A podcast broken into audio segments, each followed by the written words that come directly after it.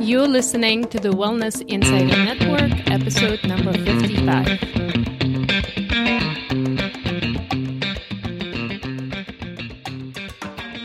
Welcome to the Wellness Insider Network podcast, a place where you discover how to create a balanced, vibrant, and stress-free life with the right food, herbs, and self-care techniques. I'm your host, Lana Camille. I'm a college professor, drug information pharmacist, and an herbalist. Thank you for joining me on this adventure. Let's get the show started. Hi there, I hope you're having a great week. I used to think that healthy food has to be bland. But then again, if chocolate, wine, and spices are healthy and good for you, we live in a pretty incredible world. This always reminds me how lucky we are to have chocolate in our lives. I've been sharing my love for chocolate with students for quite some time. But a few years back, I realized that I live in a city with some interesting chocolate culture. I want to tell you a little bit more about that. My today's guest is Eric Parks. Eric is an architect with a lifelong passion for chocolate. In two thousand ten, he stumbled on the art of chocolate making during a trip to Costa Rica. This discovery led to the next several years of nearly continuous and obsessive chocolate making and creation of his company, Somerville Chocolate. Longing for an excuse to make more chocolate and for the camaraderie of a small group of local chocolate enthusiasts, the Somerville Chocolate C S A, or a bean-to-bar chocolate program, was formed in the spring of two thousand twelve. I became a member of the C S A program last spring. The central mission of the program is to involve people with the process of chocolate making by preparing multiple bar deliveries, case variations on particular aspect of the chocolate making process. So today, by the end of this episode, we'll discuss basics of chocolate making, explore some of chocolate health benefits, and share thoughts on Eric's bean-to-bar chocolate C S A, and also help you to grow your fascination with chocolate in general. As always, you can find links and additional information about this topic in the show notes at wellness insider network dot com slash fifty-five. And now, enjoy. Good morning, Eric. How are you doing? Fine, thanks. How are you? I'm very good, thank you. I am thrilled that you are able to join me and that we can talk about chocolate, something I absolutely love, and I know you do too. No, I was just going to say it's an obsession, so it's a never-ending thing. That's wonderful. So so let's talk a little bit about that obsession. Uh, how did you fall in love with chocolate? When did you know that this is your passion, your obsession? Well, it goes back a while. I've always had a thing for chocolate, but didn't know a whole lot about it in, in any level of depth. And for me, it was a trip to Costa Rica, maybe about, I think about eight years ago.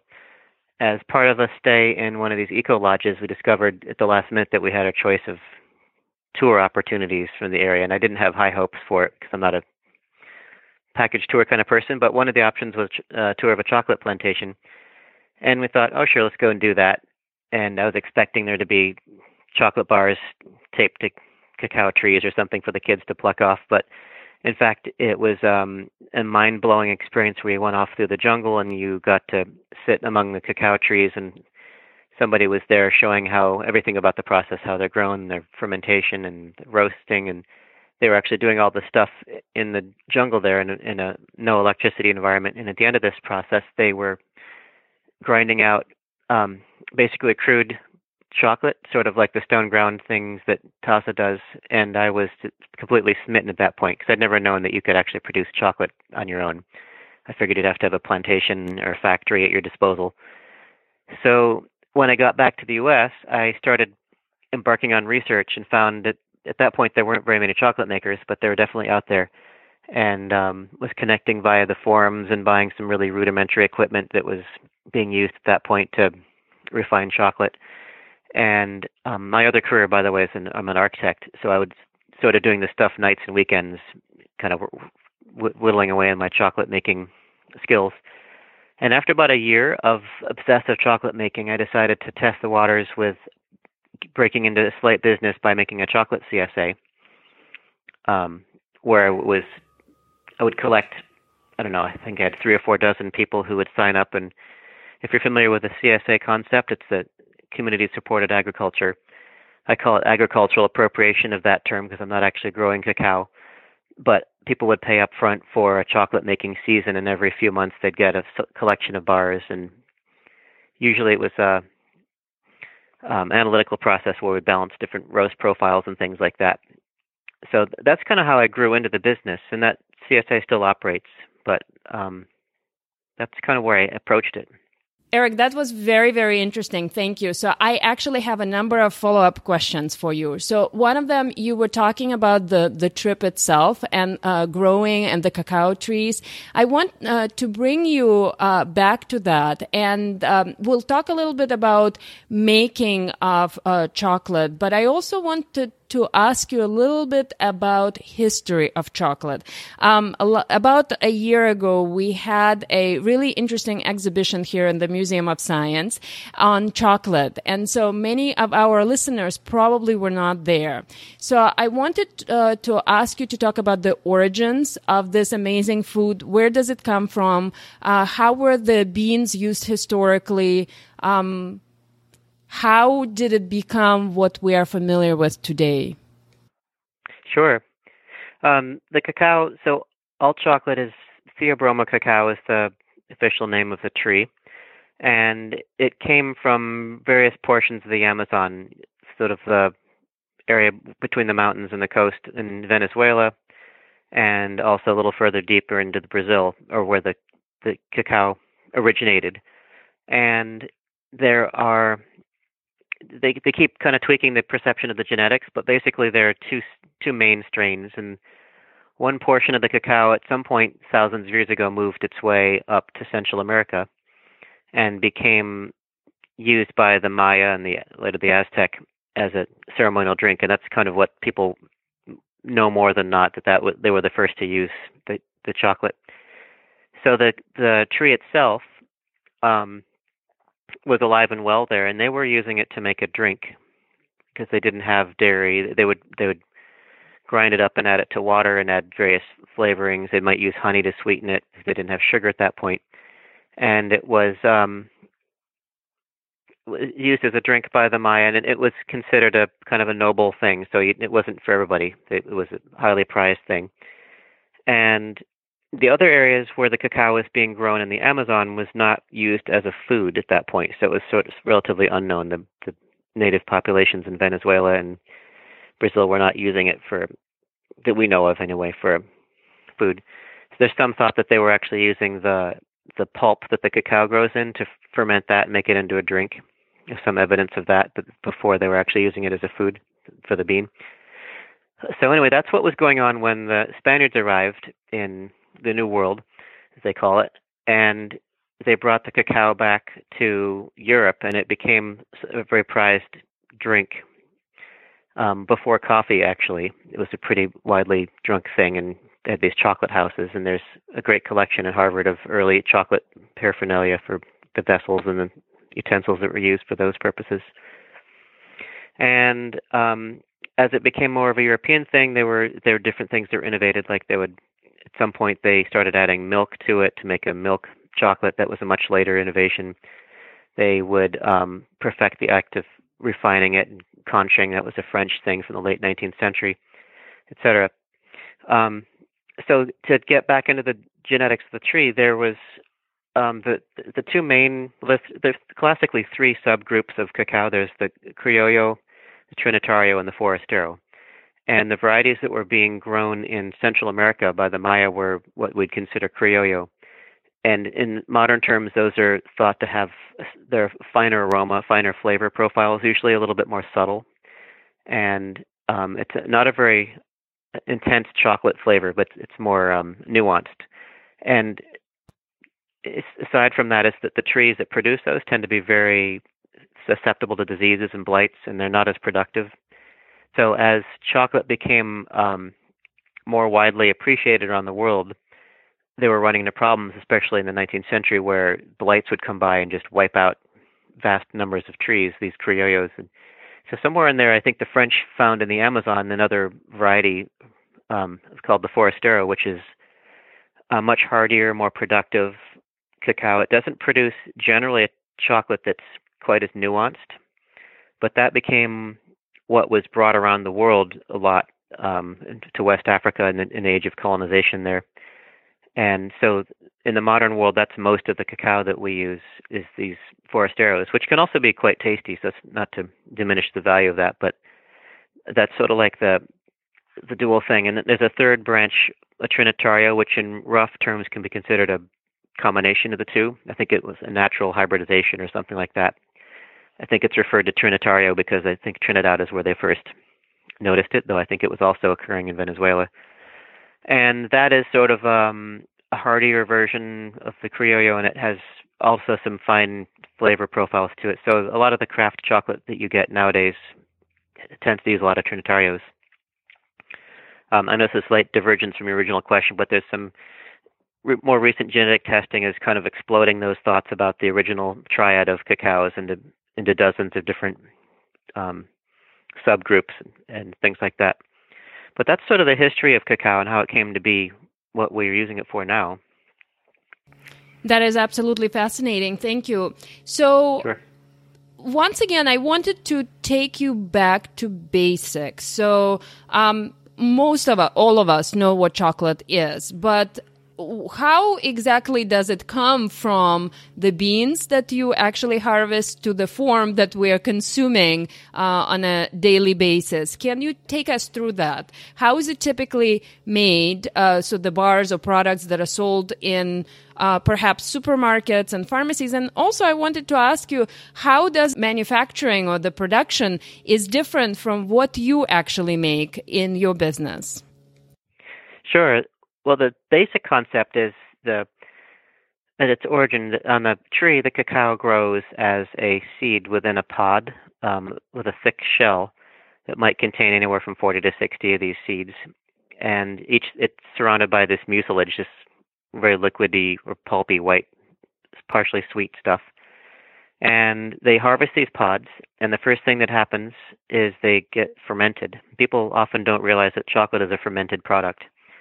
So they take the seeds, including the mucilage, they put them in these wood boxes and traditionally would cover them with banana leaves and ferment it for upwards of a week or so. And that's where it's a critical step in chocolate making. And it's, it happens upstream from me. So I don't really have any say in that unless I were a large enough operation where I could call the shots. But um, there's a lot of knowledge there, things about how what temperature it gets to, how well they turn it and how often they turn it. And do they add things to it or do they inoculate it with other bacteria or yeast and things like that? Um, so that um, fermentation occurs, and that's what converts the sugars, get broke, break down the proteins and change the character of the flavors and all that. At some point, they decide it's had enough time doing that, and they will traditionally spread it out in the sun to dry, and they rake it to keep it moving and things like that, and they try to dry it slowly at first and then speed it up later, but that stops the fermentation and dries the beans out to the point where they're ready to be shipped.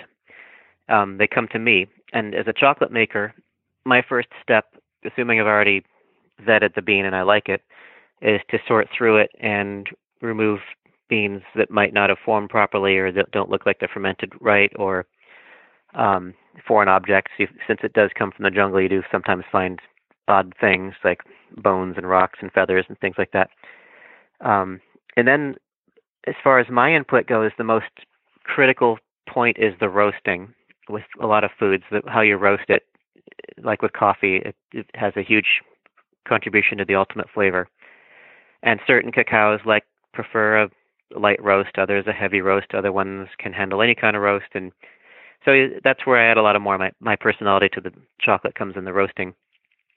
Um, after that, it cools down, of course, and then you break the beans up into um, what we see as nibs. You can get those in stores. It's, the nib is just the inside of the cocoa bean. So the bean itself is surrounded by a, a fairly thin husk, kind of like a peanut husk, but much thinner. And roasting it helps that separate. So you crack the beans up into bits and you winnow out the husk so that you don't have that anymore. And you're left with some quantity of nibs. And that is essentially pure chocolate. It's a mixture of roughly fifty percent cocoa butter, fifty percent cocoa solids. The actual the percentages can vary a little bit. Um, and the first step for me is to put it in a refiner at that point, which essentially crushes those things over some period of time. I use a modified Indian wet grinder. That's kind of like a the most accessible piece of equipment for that purpose that a chocolate maker of my size would use. It's basically a um, big drum with a stone base on it and then big stone rollers. And as the drum spins around, the rollers smash everything beneath them, between them and the stone base. And it crushes the nibs. It destroys the cellular walls and it allows the the fat to flow freely.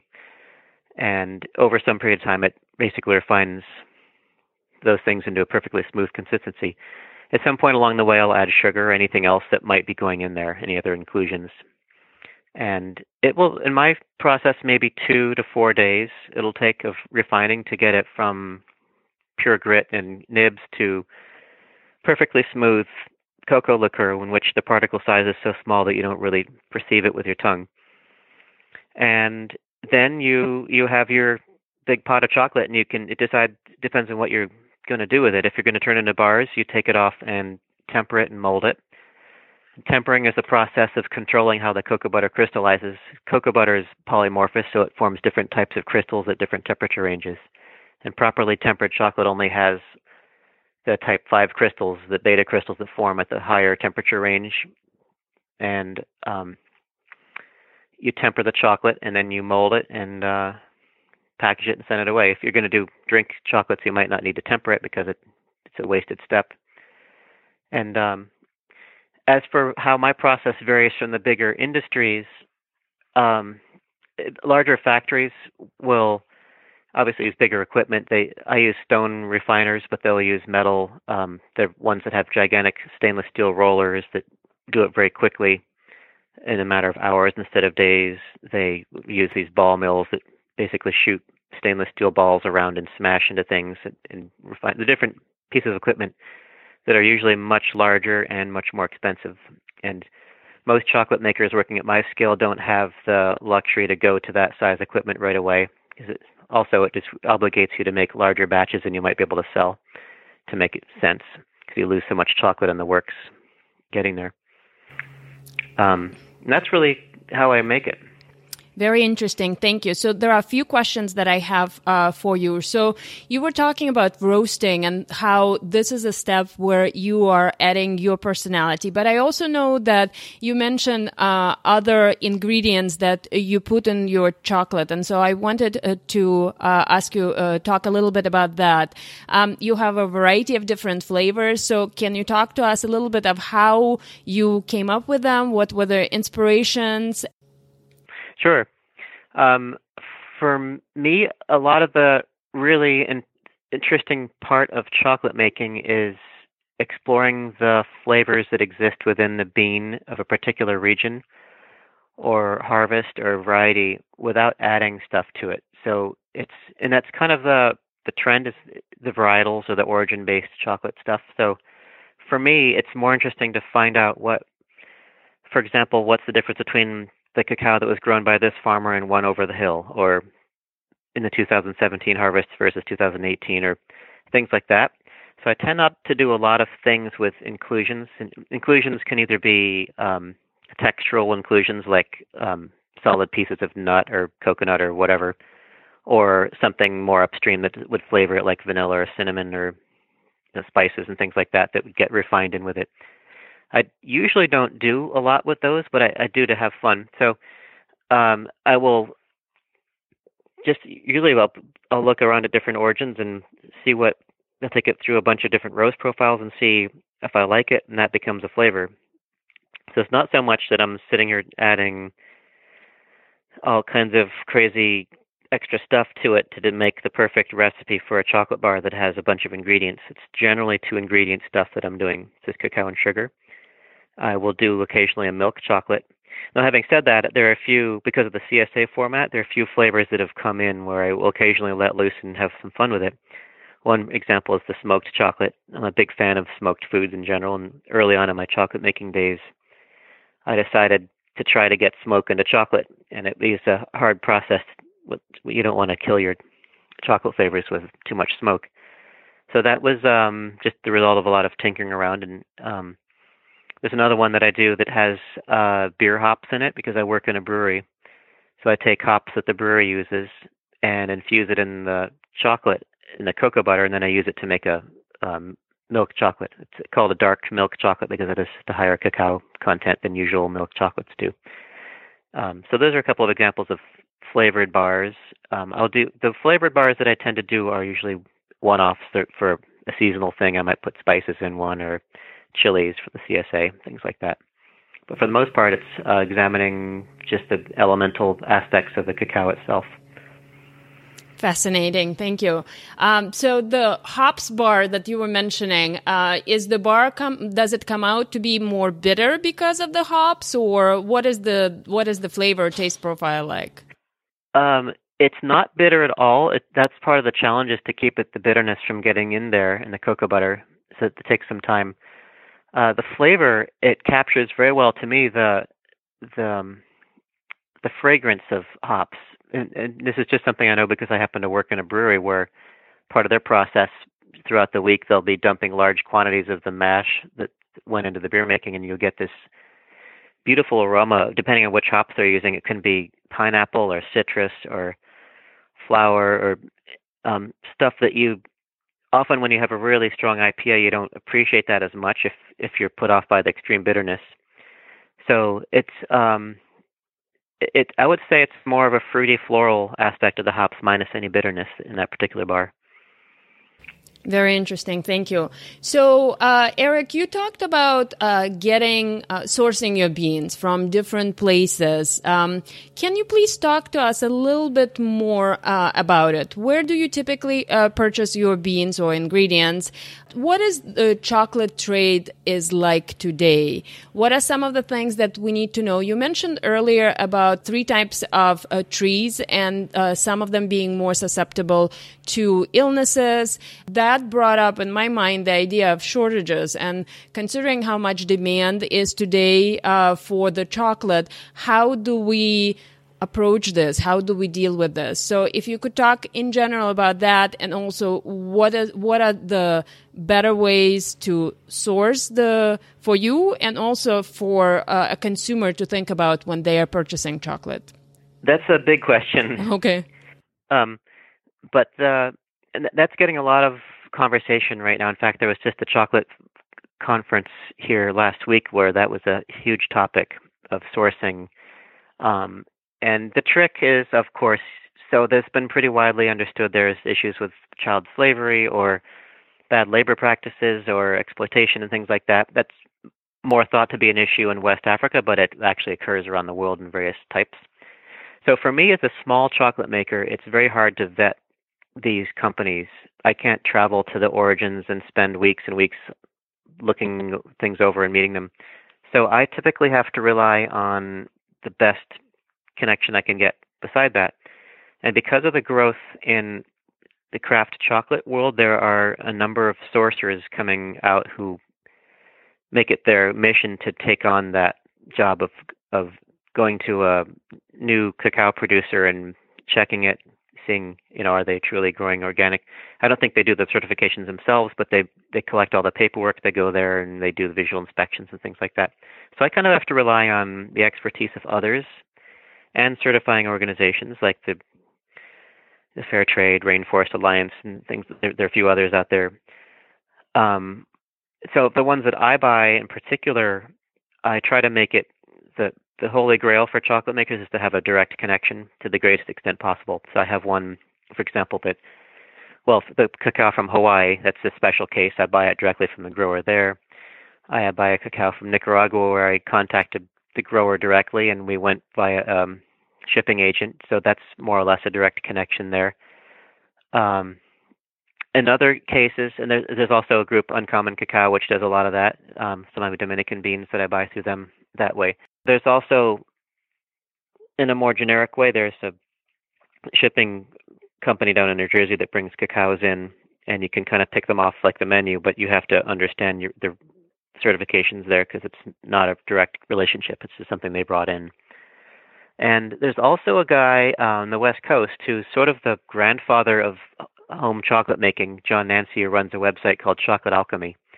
And it's a great resource for people who are looking to learn more or get into it.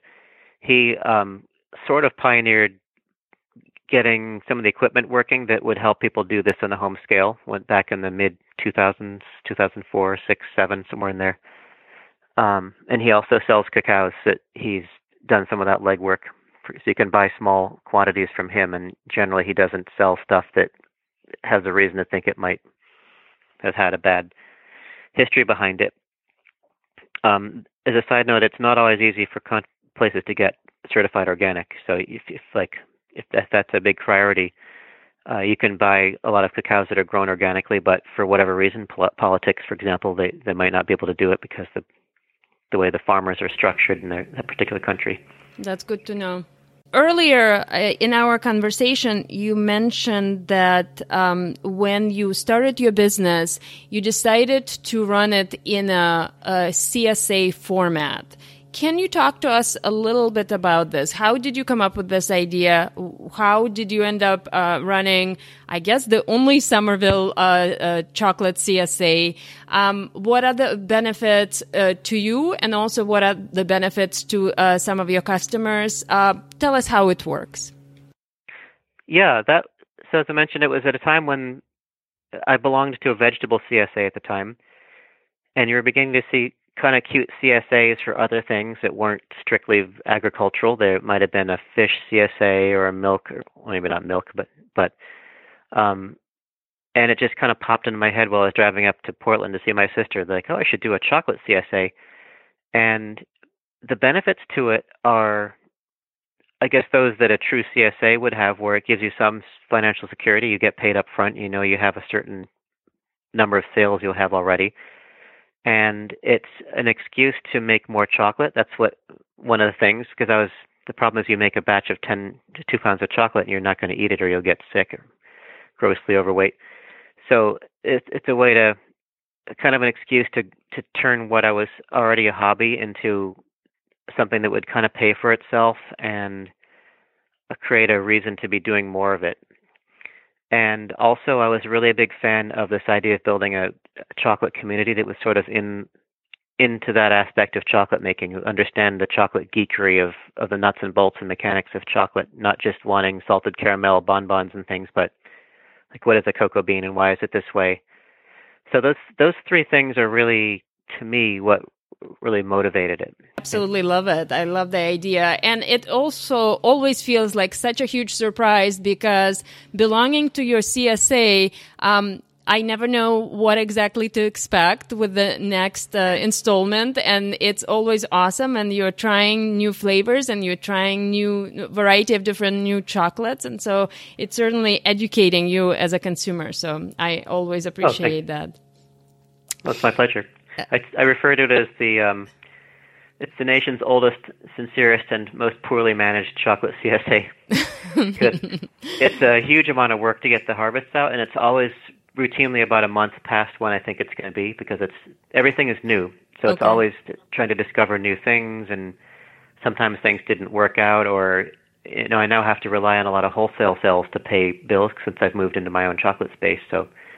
Sometimes there's an ebb and flow where things have to work in sync with each other for the C S A harvest to come out. Of course, of course.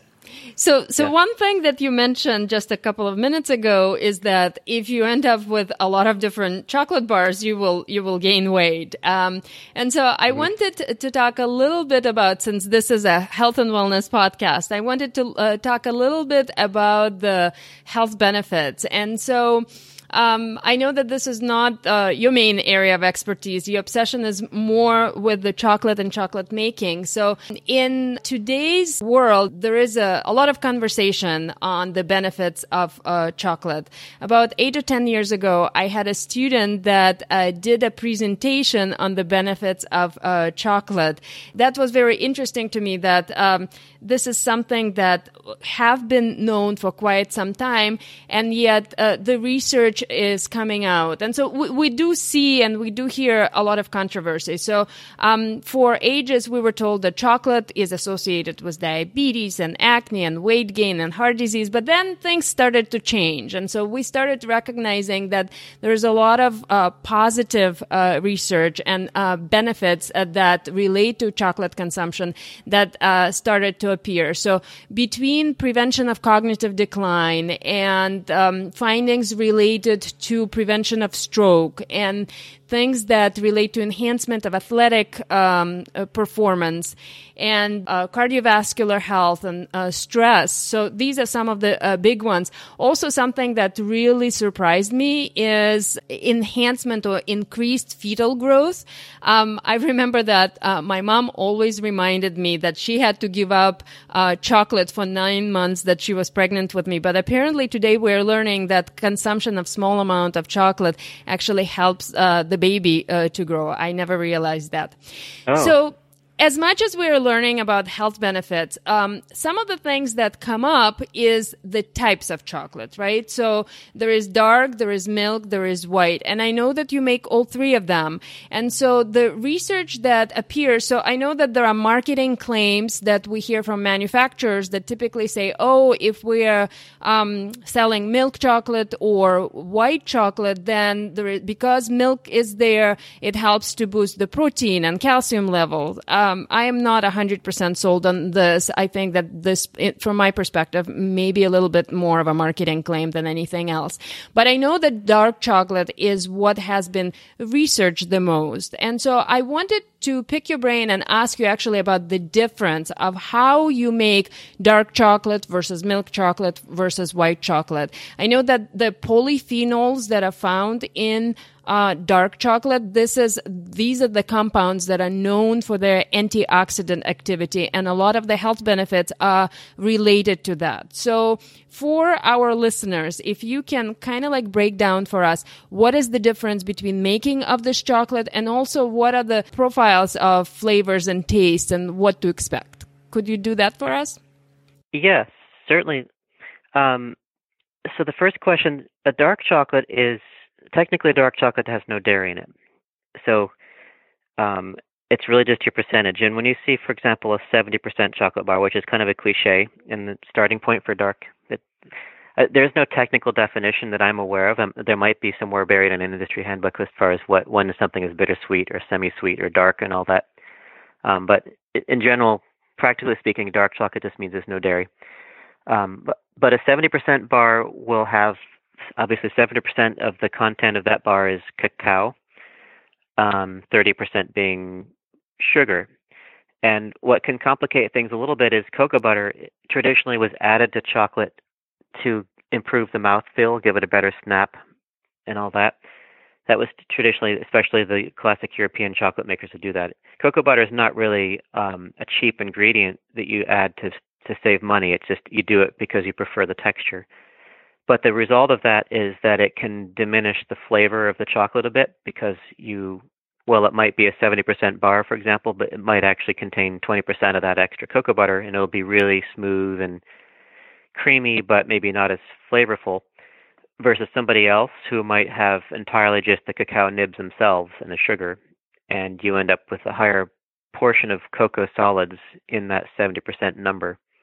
Cocoa butter itself is pressed from usually from poorer quality beans in the industry, where they'll put them in these gigantic hydraulic presses and squeeze the butter out, save it, because the butter does not retain the bad flavor qualities of a cacao, so it's a good use for that, and then they'll add it back to things. So a dark chocolate, um, yeah, it's just cacao and sugar. Uh, a milk chocolate is obviously that adds powdered milk, because you can't remember you can't put anything liquid into chocolate bars, and um, usually a lot of extra cocoa butter to give it smoother texture. And in my particular case, um, I tend to work with chocolates at anywhere from sixty-five to maybe eighty-five percent that I do for dark. I don't usually add cocoa butter, so it's just basically the nibs and sugar. For a milk chocolate, when I do it, I tend to go to the mid thirty percent of cacao nibs, So that kind of gives you an order of reference there. It might have half the amount of actual chocolate solids in there.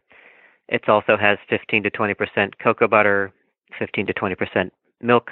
I use a whole milk for that, so it has more fat in it. And sugar usually is in the thirty to thirty-five percent range. So that's kind of the breakdown. A, a milk chocolate, as I make it, might not be any sweeter, but it has a lot more milk fat in it, more cocoa butter, so it's just all around fattier. Um, so that's why a milk chocolate will be, you know, it has less of, of the polyphenols and things like that, just because there's less space for it in the composition.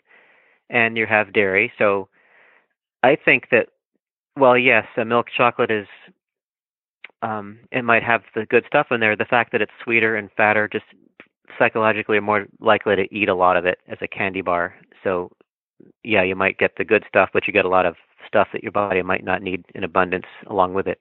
So that's why people tend to focus on the dark chocolates, on the non-dairy. A white chocolate is a roughly third portions of sugar, powdered milk, and cocoa butter. And cocoa butter, as I mentioned before, was half the content of the cacao. So it's the cacao minus the solids. The solid portion would go off to be cocoa powder. The cocoa butter would be the cocoa butter. So it is legitimately chocolate in the sense that it has a cacao ingredient in it. But I don't think it would have um, any of the polyphenols, which I believe are the part of the solid. On the other hand, cocoa butter is a fairly good fat for you. It's not, I don't remember the scientific terms for it, but it it's a, if you're going to eat a fat, it's a decent one to use. And in fact, I've known some people who actually request cocoa butter and they cook with it and do interesting stuff. That makes sense. Thank you. I know a lot of people that absolutely love milk chocolate, but are very picky in terms of the dark chocolate. They they just don't uh, enjoy it as much. And you mentioned the fact that uh, for many of us, because there is milk and because there is fat and because there is sugar, so just the composition of it, um, it's just more of a candy bar, right? And with the yeah yeah, so the with the dark chocolate, there is more. It's a more complex flavor, and so uh, certain things we have to get used to or develop a taste for, right? I really don't know too many people that Uh, loved coffee from the first sip or loved beer from the first sip. So certain things you really start appreciating the more you taste them. And I think dark chocolate kind of falls in this category a little bit. Yeah, definitely. People approach it, especially in this country where we grew up with Hershey's and things like that, which is just marginally chocolate. It served its purpose when you're falling asleep on the road and you need to stop at a gas station. But so that it's sort of like a question of extremes, because we're going from that, and we went on overdrive here, where a lot of us, we chocolate makers, um, believe in kind of presenting the dark chocolate as as God prepared it. So we don't really add, tend not to add cocoa butter, for example. So you, you'll get a dark chocolate that's very intense and less creamy, and I think that can be hard for people at first to get a eighty-five percent bar of a really lean, you know, Venezuelan Criollo or something, where you break it and it has a not just a snap but a crunch. Um, the benefit to that is you get just really cool flavors. Um, if you can get past the initial "what happened to my candy bar" reaction, it, um, and really savor it, break off tiny little pieces, you can just um, really appreciate the whole flavor profile, how it starts and finishes, and the texture. And the, there's a lot to really understand in there. I absolutely love that. And so so perhaps a good uh, rule of thumb from you, how do you actually eat good chocolate? Oh, well, you, well, there are different steps. People have their own little protocols, but generally first thing you do is you break off a piece and you pay attention to how it snaps, and you can kind of gauge the temper based on that. You can sort of cup it and smell it and see if it has a good aroma to it. That often is a precursor of what's going to come. If it has a nice, does it smell acidic or funky, or or do you get some of the character of the bean right away? Um, and then you start to let it melt in your mouth, and you, um, that's where it's sort of a more personal thing, but I like to kind of let it melt a bit before you become aware of its flavor. And then you, to me, it's sort of like a symphony of flavors, where you, you what do you notice at first, what flavors come and go, what comes later, what lasts throughout, and um, it to me, it's just kind of like the whole ride of flavors, notes, where a lot of them come and go on their own schedule. And also you gauge the texture while you're at it. Um, is it really smooth? Is it too smooth? Is it deliberately gritty, you know? And how does it finish? It, it's really, um, it's a tasting through a period of time. Um, does it have a bitter finish to it? Is there astringency? There's certain notes which can indicate a bad chocolate if it's got a lot of astringency or bitterness or funky moldy flavors, um, acrid rubber sometimes, especially in the craft chocolate world where you might buy a bar from someone who's not really as experienced yet. You might get flavors that they, they should have roasted it differently. It got over roasted and you get kind of a char flavor. You can kind of identify notes like that. Um, maybe they added too much cocoa butter, so you might notice that, like it just tastes too pasty and you feel like it's overly smooth. So that's the kind of stuff you you um, focus on while you're sampling. Uh, it's not quite, I like to think that the world of tasting chocolate is not as evolved as the wine world. We don't have chocolate sommeliers yet. So there's a bit of a Wild West to it where you can use your own words to describe flavors, and um, it can be both frustrating from people who want to have a standardized language and refreshing to people who like the free nature of it, where you can do what you want, you know. But I think you're bringing up a very interesting point that um, the the world of chocolate tasting is has not uh, developed or evolved uh, as much, and so perhaps there is room for that, and perhaps there is room for someone to uh, educate people and to uh, help us to learn more about like what makes a good quality of chocolate and how really um, to think about it in a different way. Let's just say that's that is a big thing right now. And because the, the craft chocolate world is fairly new, you have a lot of people out there who are trying to be at the forefront of tasting. So groups trying to establishing tasting protocols or um, curricula are offering programs in tasting and be certified taster in one group or another. And it's all for the better. In, in some ways, it's kind of like people jockeying to become the the renowned expert in things. Or on the flip side, there's a group here um, who's doing great work, the Fine Cacao and Chocolate Institute of America, I think it's the F C C I A. Uh, we just, just had a conference this last week, and their goal is to try to standardize the way we taste chocolate before it's been refined or roasted. So they are developing ways to go into the field, try cacao, and examine the flavors and standardize the descriptors so that people can go, kind of like they do in the coffee world, where they grade stuff and, and understand flavors in the field where it really matters before the cacao is sent to be worked with by people like me. So that's, a, that's to me, an important area where they really could use some standardization so that people can evaluate cacao upstream and on a analytical level and be providing feedback very quickly to the people who are growing it and fermenting it. This is very interesting. Thank you. So, so speaking of all the resources that you have been uh, mentioning, I want to pick your brain a little bit more about this. So, are there local resources that you would recommend to someone who is a, a, a consumer? Um, are there some resources that you could recommend to someone who just wants to educate a little bit more about chocolate, chocolate eating, chocolate tasting, um, uh, chocolate uh, trading? You started your own journey with the uh, travels to Costa Rica. Are there places that someone, if they're interested, would consider exploring uh, as far as travels go? So anything that makes sense for you, uh, remembering that perhaps majority of our listeners do not know as much as you do, and probably many of them are uh, still very much beginners in the world of chocolate. Well, in a local sense, I would recommend going to a good store, um, a place like, for example, Formaggio Kitchen in Cambridge or in the South End. They have people working there who really know their chocolate, and they have a curated collection. Um, Fistacci Nuts in Watertown, for example, is another place. There are other stores where people will taste it, and they are great resources if you want to talk to somebody and say, hey, what, you know, this is what interests me in chocolate. I don't understand it very well, and they can kind of guide you. They're very patient and good at it. Obviously, there's a price price point in the, this kind of chocolate. It's you can expect to pay anywhere from eight to, you know, up into the teens for a chocolate bar, kind of for the reasons we've gone over. It's just a huge process going into it. So I would say stores are um, like that are a good way. Um, you can also connect with um, groups online. You're always welcome to come by my shop. I love to show people samples, and we I can talk your ear off about what you should be trying out.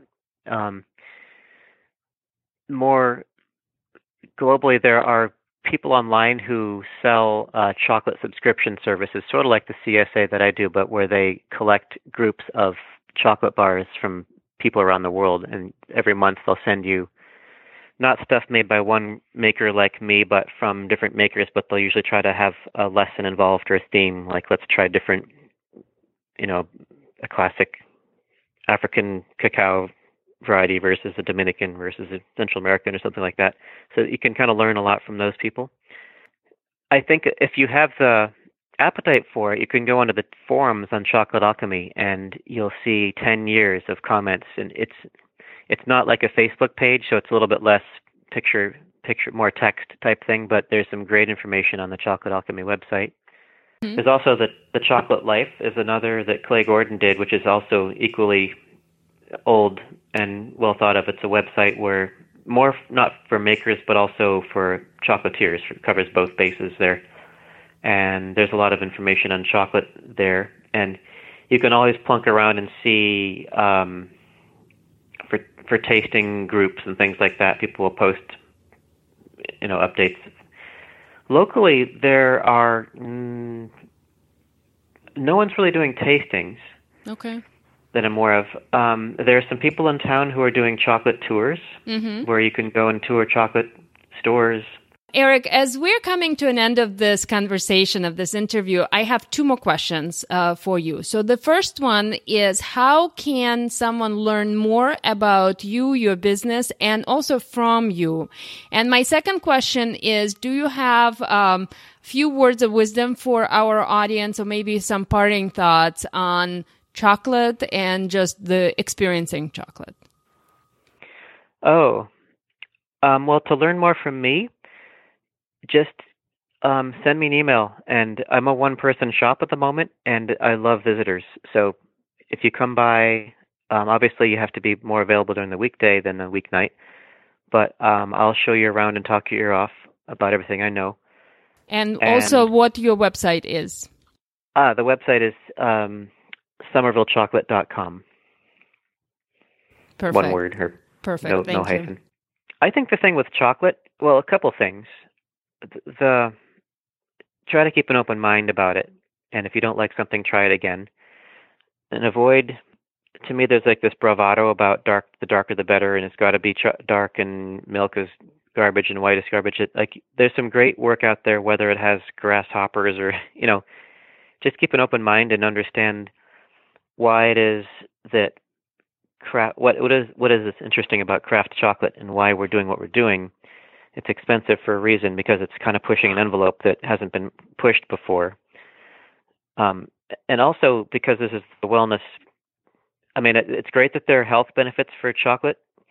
I tend not to push, I understand them and I tell people about them, but um, to me there's a delicate line there, because I always tell people if you're relying on your chocolate bar for your nutrition, then you have other problems with your diet. So it's like, yes, it has polyphenols right. and things. Ultimately, kale is great for you. Fish is great, you know, all these kinds of things. So I try not to overly hype that aspect in my own way, because it's it's great, but um, I don't want to be.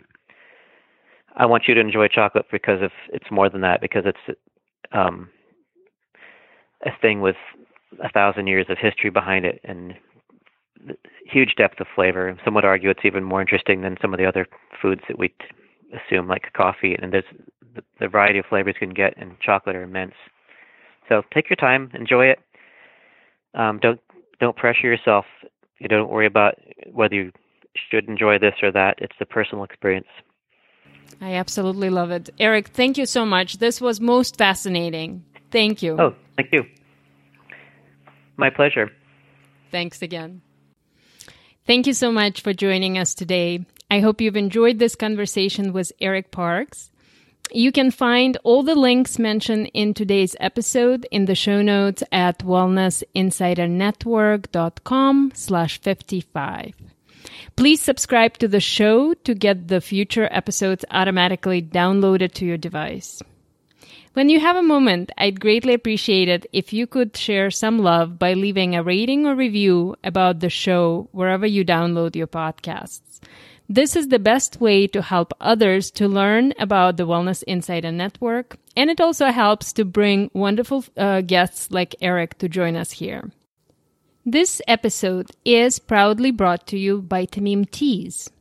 Tamim Teas is a local company specializing in creation of medicinal mushroom teas.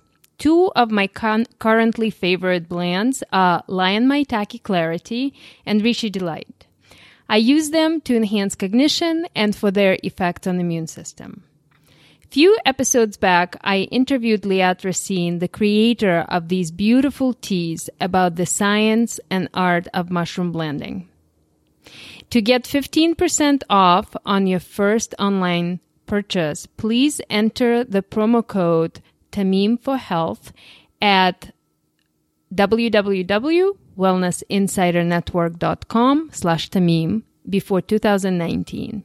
You can also get free shipping with your purchase uh, of two blends or more. To get additional information on this, please head over to the show notes, wellness insider network dot com slash fifty-five. Thanks again for being here. I appreciate you. Be smart, be healthy, be you.